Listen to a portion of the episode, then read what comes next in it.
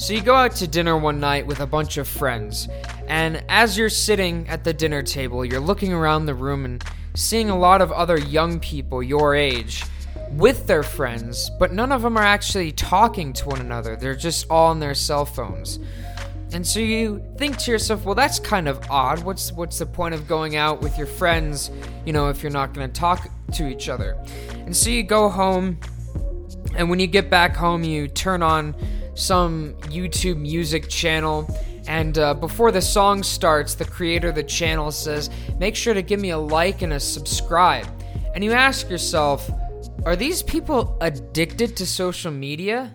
And if so, what is the science behind that? Well, let's talk about that. Welcome to the science behind that with Atticus Hamilton. Hello, everybody, and welcome on back to the science behind that. I am your host, Atticus Hamilton, and today, as you heard from the intro, we're going to be talking about social media addiction. I know, barely 30 sec, barely a minute in, and I already had to take a sip of coffee. I just love my coffee too much, and you should too. So make sure to go grab yourself a nice hot cup of coffee, add a little bit of maple syrup to it, and we are going to get started with today's episode of the science behind that. So I think the first part of this that we have to understand is that there's two different types of social media addiction. There's a, a an addiction to like wanting people to like your content, you know, so if you're posting something on on social media and you're obsessive over seeing how many people like it, you know, oh, people have to like it. I need more followers. I need to do this or that to to get more people watching me or looking at me or etc. That is one type of social media addiction. And then the other type is being addicted to not necessarily posting stuff, but to seeing and looking at stuff posted by other people. And that I think is the it's the more prevalent one in sort of general society. Um, you know, of, of course, people who make a living on social media platforms, I would say they probably have more of, of the first one. But in all honesty, as as you'll find out later in this episode, we all kind of have an addiction to the first scenario that I explained to you. So, and I know there are some of you out, out there right now saying, I don't need accolades from people. I, you know, just wait and see. Hear about about uh, uh, where I'm going with this. Okay, so we're gonna first start by explaining uh, an addiction to you know wanting likes and follows, etc. But first, if you haven't heard my episode on gambling addiction, definitely go back and listen to that because that one explains the addiction pathways within the brain a little more in depth than I'm going to explain here, just because it's not really applicable, uh, or we don't need to go into depth to understand this concept. Um, but the first thing that we need to understand is that anytime you do something, basically, your b- brain produces dopamine. Now, everyone knows dopamine as like the feel good chemical. Um, but what people don't realize is that motor movements, you know, when you're moving your arms or when you're lifting weights, your brain is actually secreting dopamine because dopamine uh, regulates uh, movement. It, it makes movement more fluid. So people with Parkinson's disease, the reason why they're shaking all the time is primarily because there's a dopamine imbalance issue in their brain in the parietal lobe, and the dopamine is not being sufficiently produced within the parietal lobe to make those movements fluid. Um, and that is a big issue with Parkinson's. But dopamine, as we all know, has another role, and that is the role as a feel good chemical. So, as so knowing this, then, as many of you, many of my younger viewers know, I know that my uh, primary age range for people who listen to my podcast is between 18 and 26. So uh, I'm sure most of you know how social media works. And when you think about it, everything sort of works in the same capacity, right? Instagram, Facebook, Twitter, all of those, I, apparently TikTok, I don't know, I don't have that app, so I can't really speak to that. But all of those apps function to a similar capacity in that there's a like option, there's a comment option, there's a share option, and then I guess you can follow profiles that you like. I'm assuming you can do all those things on on TikTok. I know that's the newest the newest one. But uh, because of the security issues with that app, I will not have that app on my phone. And um, anyway, so all of these apps function where you can do a, a quick action to like some sort of content. You know, uh, Instagram, I think you double tap on the image to like it. Twitter, you click the like button and you can like repost stuff on Twitter. Facebook, I don't really know how it works, but I assume you click a button, you know, for a like, just like pretty much every other app. And then, of course, you can follow people. And so I know right now you're probably like, where are you going with this, man? Where I'm going with this is saying that um, this releases dopamine. So when you like something on these applications, generally speaking, it's because you agree with it or it's something that you like, right? And when you like something, you release dopamine. So now that we understand that, how does that translate then to addiction of wanting likes? The simple answer is because we are evolutionarily designed to be addicted to that. Humans are social creatures, right? And we have evolved to require human to human contact in one way or another. Um, anyone, regardless of who they are, I don't care if you say you're an introvert or an extrovert, you will require human contact in some capacity. And anytime you meet with somebody that you like, right? In the case of a best friend, when you see your best friend after a long time, you feel good, right?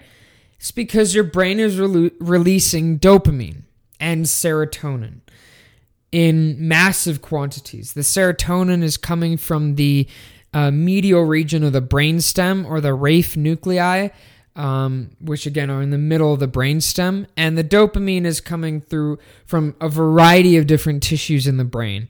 And these compounds are being secreted and they're binding to receptors in the frontal cortex and in the basal nuclei, and which is in the middle of the brain, the midbrain.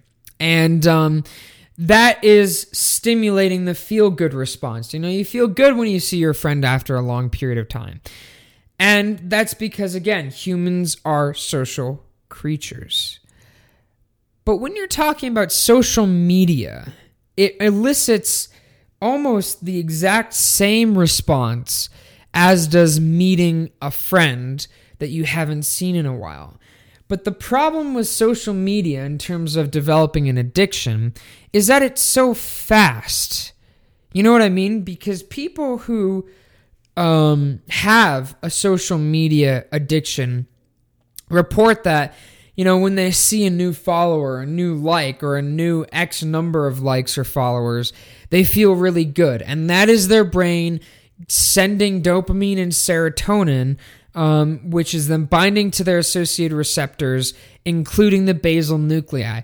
And the reason why I keep emphasizing the basal nuclei is because the basal nuclei are involved in two very important, well, three very important things emotional response, you know, happy, sad, glad etc.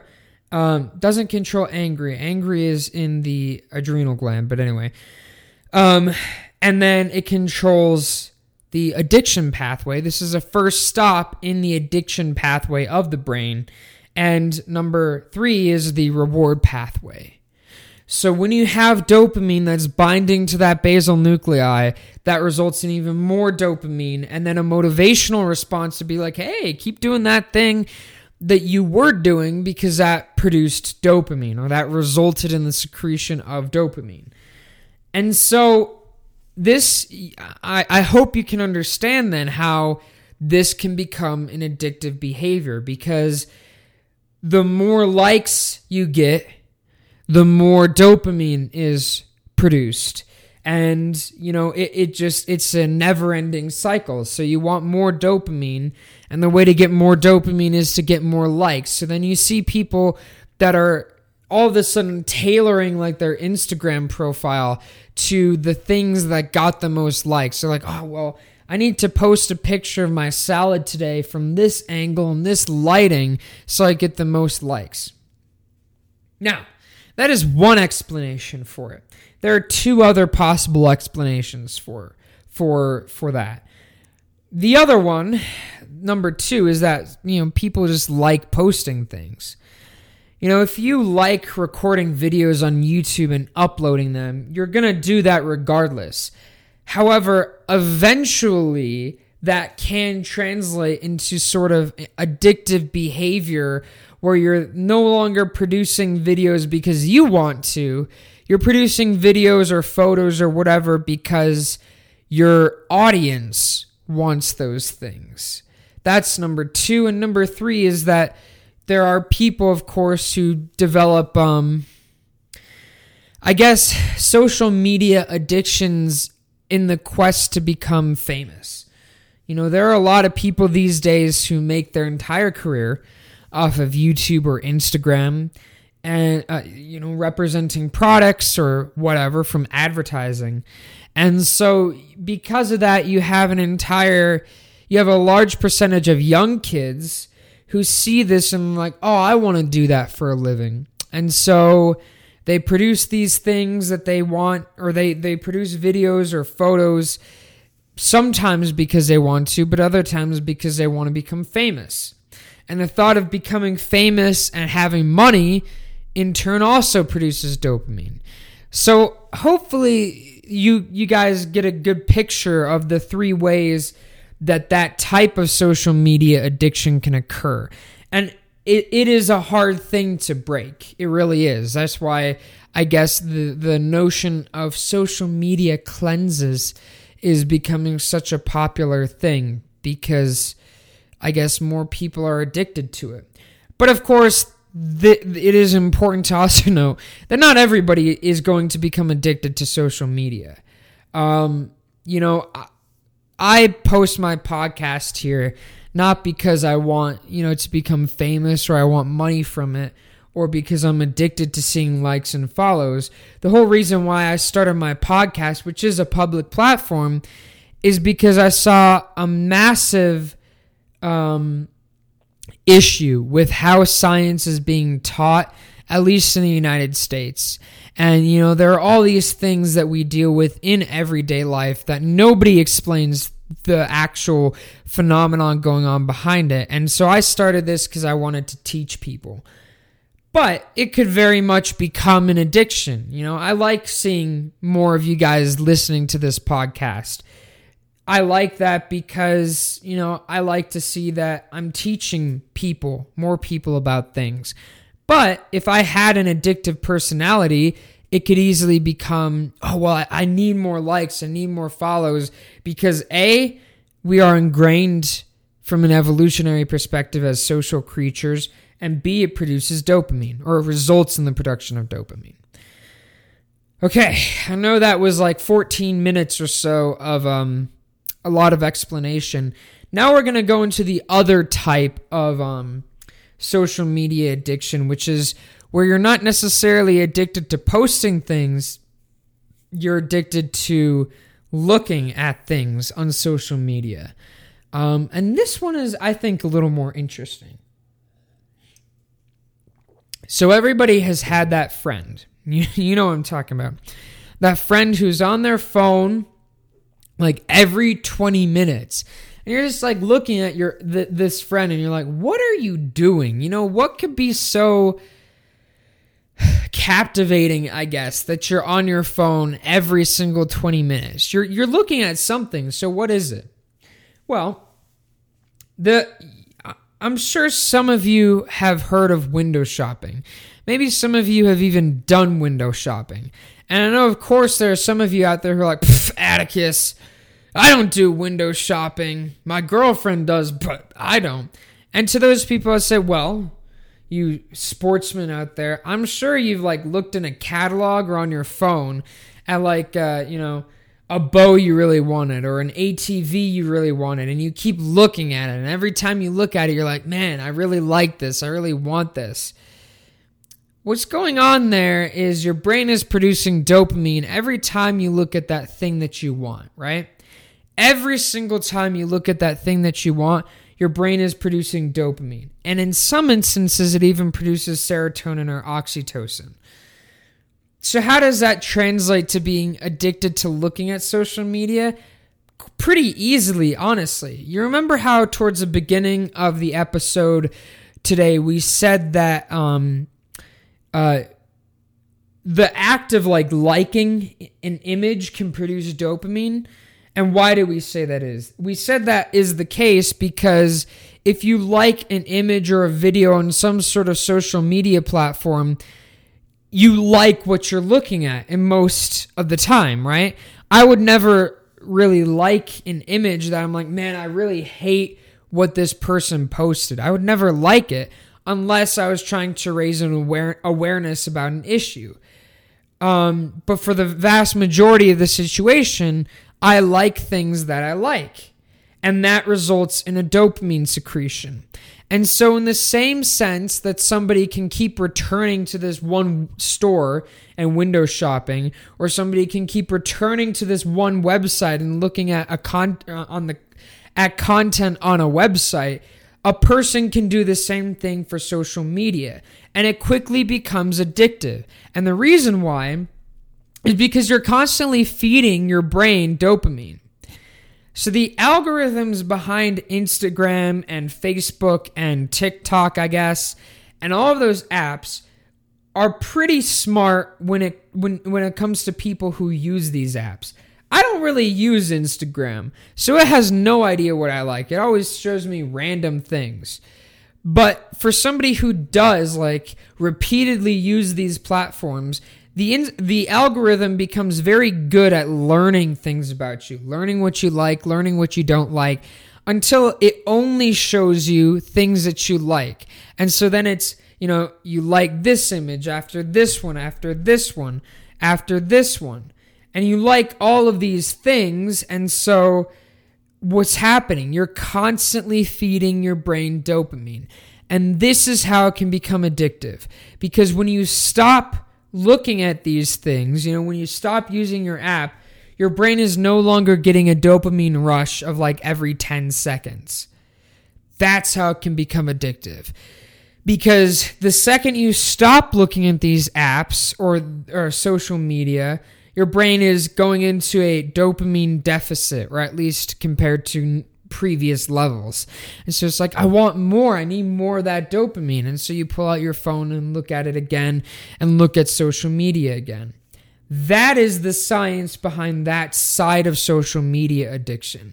And that tends to be a lot harder to break as an addiction than the former one we talked about. And that tends to be a lot harder to break because that is near a near constant dopamine rush that you're giving your brain and it's very hard to go cold turkey on that.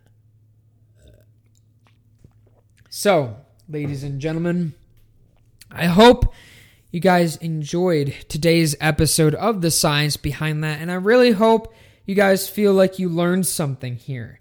Um, you know, I, I would like to reiterate one more thing um, before I end this episode, which is I got an email the other day from a viewer who said, Hey, Atticus, I really like your podcast. Um, but I'm afraid that, you know, you're going to start running ads on your podcast or whatnot. Um, I can positively assure you that I do not run ads on my podcast. If you like what I do and you want to donate, you can. There's a link down below. No one is obligated to. Um, but I thought that adding my little spiel here was a was a good idea after I talk about an episode of social media addiction. But I will never run episodes on my or ads on my podcast mainly because I can't run ads on my podcast. I'm not eligible to because I try and keep my episodes under 23 minutes. And so, yes, ladies and gentlemen, I bet you didn't know that your episodes have to be 23 minutes long to be monetizable, which is goofy, but whatever. Ladies and gentlemen, I hope you enjoyed today's episode. Have a fantastic weekend, and I will see you guys all on Monday, right back here, bright and early. And until next time, ladies and gentlemen, remember stand up and question everything.